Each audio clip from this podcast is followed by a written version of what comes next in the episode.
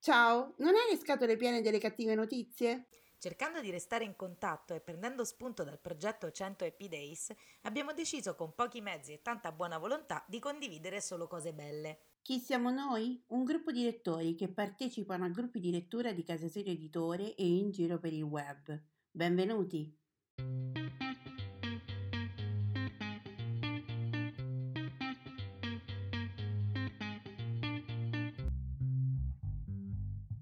Ciao, io sono Simona e ti parlo da Rocca di Papa. Ciao, io sono Nereia e ti parlo da Barcellona, in Spagna. Mentre facevamo un podcast per Casa Sire Editore, abbiamo dovuto coinvolgere i nostri amici per dare una risposta più articolata a un nostro ascoltatore e ci siamo resi conto che la risposta collettiva funzionava. E così abbiamo deciso di intraprendere questo percorso per rallegrare la giornata di tutti con un buon pensiero. Sono appunti, pensieri sparsi, sfoghi o ricordi, non necessariamente parlano di libri. Sono un modo per sentirsi e lasciare un messaggio in bottiglia a chiunque avrà voglia di accoglierlo. Ci siamo ispirati al lavoro fatto da Alessandra Pagani con il suo 100 Happy Days sul gruppo omonimo Facebook. E questa è la quindicesima puntata di Voci dall'Italia. Buon ascolto! Ciao, sono Simona da Rocche di Papa e questa volta la puntata la comincio io con una voce che non è la mia, che viene da lontano, ma che parla italiano. Lo so che a qualcuno Qui in Albania sembrerà strano che 30 medici e infermieri della nostra piccola armata in tenuta bianca partono oggi per la linea del fuoco in Italia. So che 30 medici e infermieri non riverseranno il rapporto tra la forza omicidiale del nemico invisibile e le forze in tenuta bianca che lo stanno combattendo nella linea del fuoco da quella parte del mare. Ma so anche che anche laggiù oramai casa nostra, da quando l'Italia e le nostre sorelle e i fratelli italiani ci hanno salvati, ospitati e adottati in casa loro quando l'Albania bruciava di dolori immensi.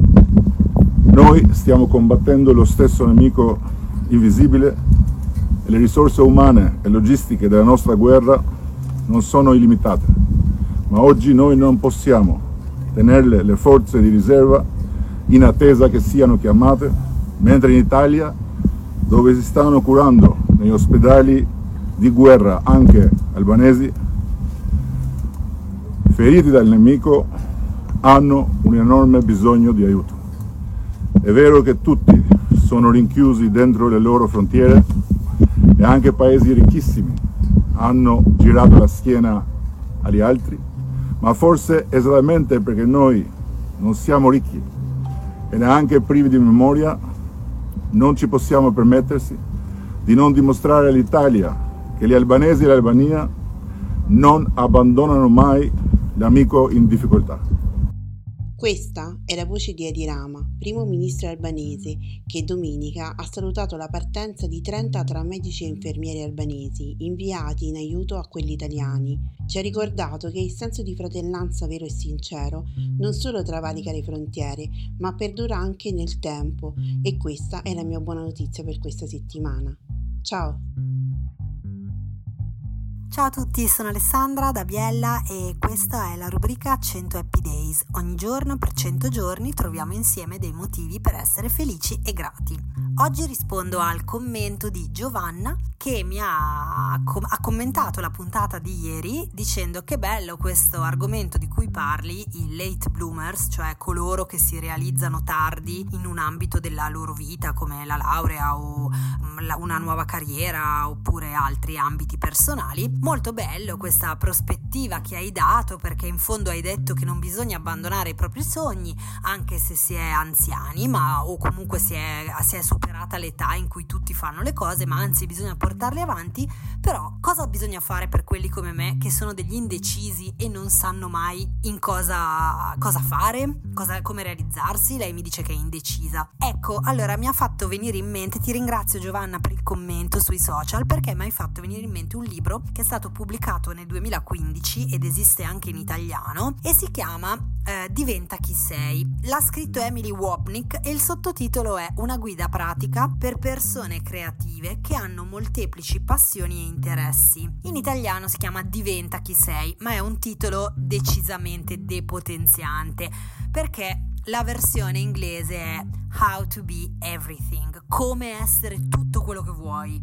Quindi è decisamente ed è decisamente più in linea con il pensiero dell'autrice. Infatti Emily Wapnick si è trovata in difficoltà nella sua vita perché quando le chiedevano cosa vuoi fare da grande, lei andava in ansia e non lo sapeva. Diventava brava in qualcosa, magari studiava, iniziava a lavorare e poi si annoiava e voleva cambiare carriera. Questa cosa però la metteva in cattiva luce perché sembrava una persona incostante e che si annoiava subito e che non era capace di approfondire niente.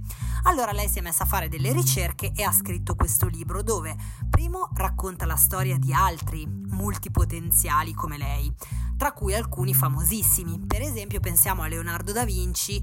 Oggi per fare un Leonardo da Vinci servirebbero 13 specialisti, l'architetto, il pittore, l'ingegnere, bla bla bla. Oppure pensiamo a Galileo Galilei. Lui era astronomo, ma anche fisico, matematico, ingegnere, filosofo. Oppure David Bowie, cantante, ma anche attore, poeta, pittore, designer e drammaturgo. Quindi ci sono altre persone, mm, senza parlare proprio di questi geni, altre persone più comuni che magari fanno un lavoro d'ufficio al mattino e poi sono scrittori e hanno pubblicato 5, 6, 8 romanzi con editori nazionali al pomeriggio. Ci sono, per esempio, Giusy Marchetta una scrittrice che io amo, lei fa anche l'insegnante a Torino, eh, così come, per, ma ce ne sono tantissimi, Alessandro Davenia oppure Roberto Vecchioni fa il professore, mm, ah, faceva, adesso è in pensione, però ha fatto sia il professore che il cantante, oppure anche Marco Balzano che ha pubblicato per Einaudi tantissimi libri, tra cui Resto qui e insegna anche lui in un liceo, quindi esistono molte persone che fanno delle cose diverse durante la loro vita in modo apparentemente diciamo contrastante, portano avanti più carriere, no? E mm, infatti lei, Emily Wapnick, nel suo libro, dopo aver elencato un po' di queste persone famose, dice che hanno dei super che le persone multipotenziali sono anche tra le persone comuni e hanno dei superpoteri che adesso io vi vado a elencare e sono cinque. Il primo è la capacità di sintetizzare le idee.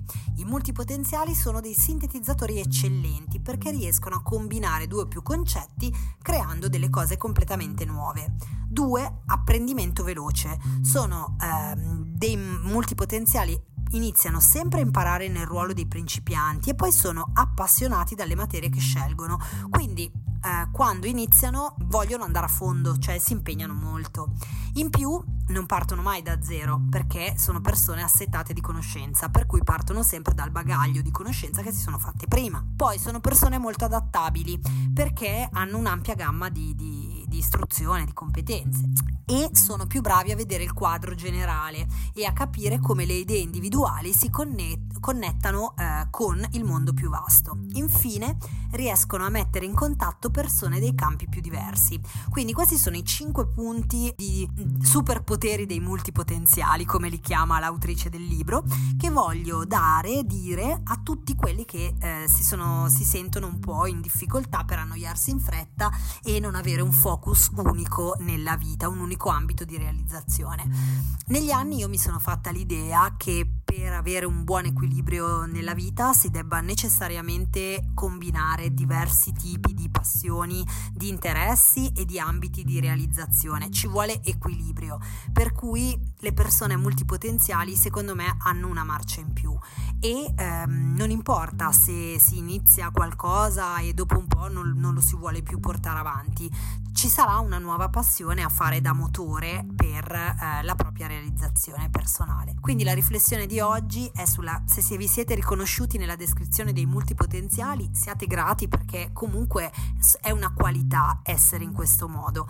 Se invece non vi siete riconosciuti in questa descrizione, prendete coscienza del modo in cui siete e siate grati lo stesso perché alla fine questo percorso di gratitudine si basa sul fatto di accettare, essere, accettare se stessi come si è e quindi eh, non esistono cose giuste o sbagliate, ma esistono un'infinità di modi dell'essere umano, il multipotenziale ne combina diversi, ma anche gli altri vanno tutti bene. A domani!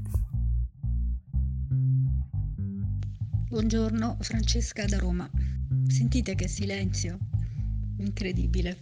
Ho letto qualche giorno fa un articolo sul, su Sole 24 ore che si intitolava Covid-19 come stare nel tempo dell'attesa. E scorrendolo ho trovato una, una citazione di Kafka che mi è sembrata mo- molto bella e anche molto istruttiva, quantomeno per me che dice questo, non è necessario che tu esca di casa, rimani al tuo tavolo e ascolta. Non ascoltare neppure, aspetta soltanto. Non aspettare neppure, resta in perfetto silenzio e solitudine. Il mondo ti si offrirà per essere smascherato, non ne può fare a meno. Ciao a tutti e forza Bruno e Maria. Ciao, sono Massimo da Roma. I nostri giorni, paracitando De André, quei giorni passati al supermercato in fila coi guanti e imbavagliato. Fra un mese speriamo, scordati li avrai. Corona che vieni, quando te ne vai. Fra un mese speriamo, scordati li avrai. Corona che vieni quando te ne vai.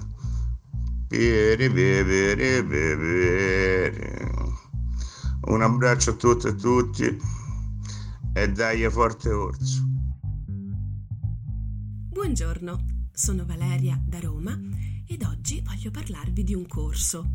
Sì, prendendo anche spunto da ciò che ci raccontava ieri Alessandra, ehm, vi dico che con molto piacere sto seguendo un corso online che è ahimè, l'unica modalità che abbiamo ora come ora di seguire i corsi, eh, sia che siamo studenti giovani eh, sia meno giovani, e, ehm, però è un corso molto interessante a cui c'è ancora possibilità di iscrizione, eh, c'è un prezzo modico e se interessati ve lo consiglio veramente, lo tiene online l'associazione di Torino che si chiama Babelica ed il corso è tenuto da Marta Barone.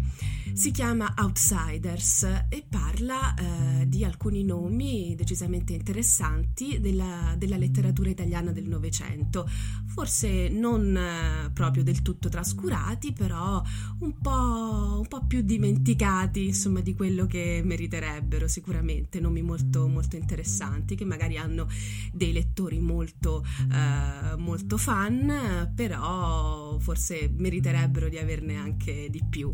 E quindi si va da Tondelli a Gina Lagorio um, a Tommaso Landolfi, di cui vi ho letto una pagina ieri, ehm, Dolores Prato, tanti nomi veramente molto molto interessanti che però eh, ecco, mh, mm, dovrebbero trovare sicuramente una, un'attenzione maggiore, anche se appunto sono tutte, mh, mm, tutti scrittori che eh, non ci sono più, che appartengono al, al secolo scorso, ma che eh, sicuramente meritano ancora di, di essere letti e, e tramandati.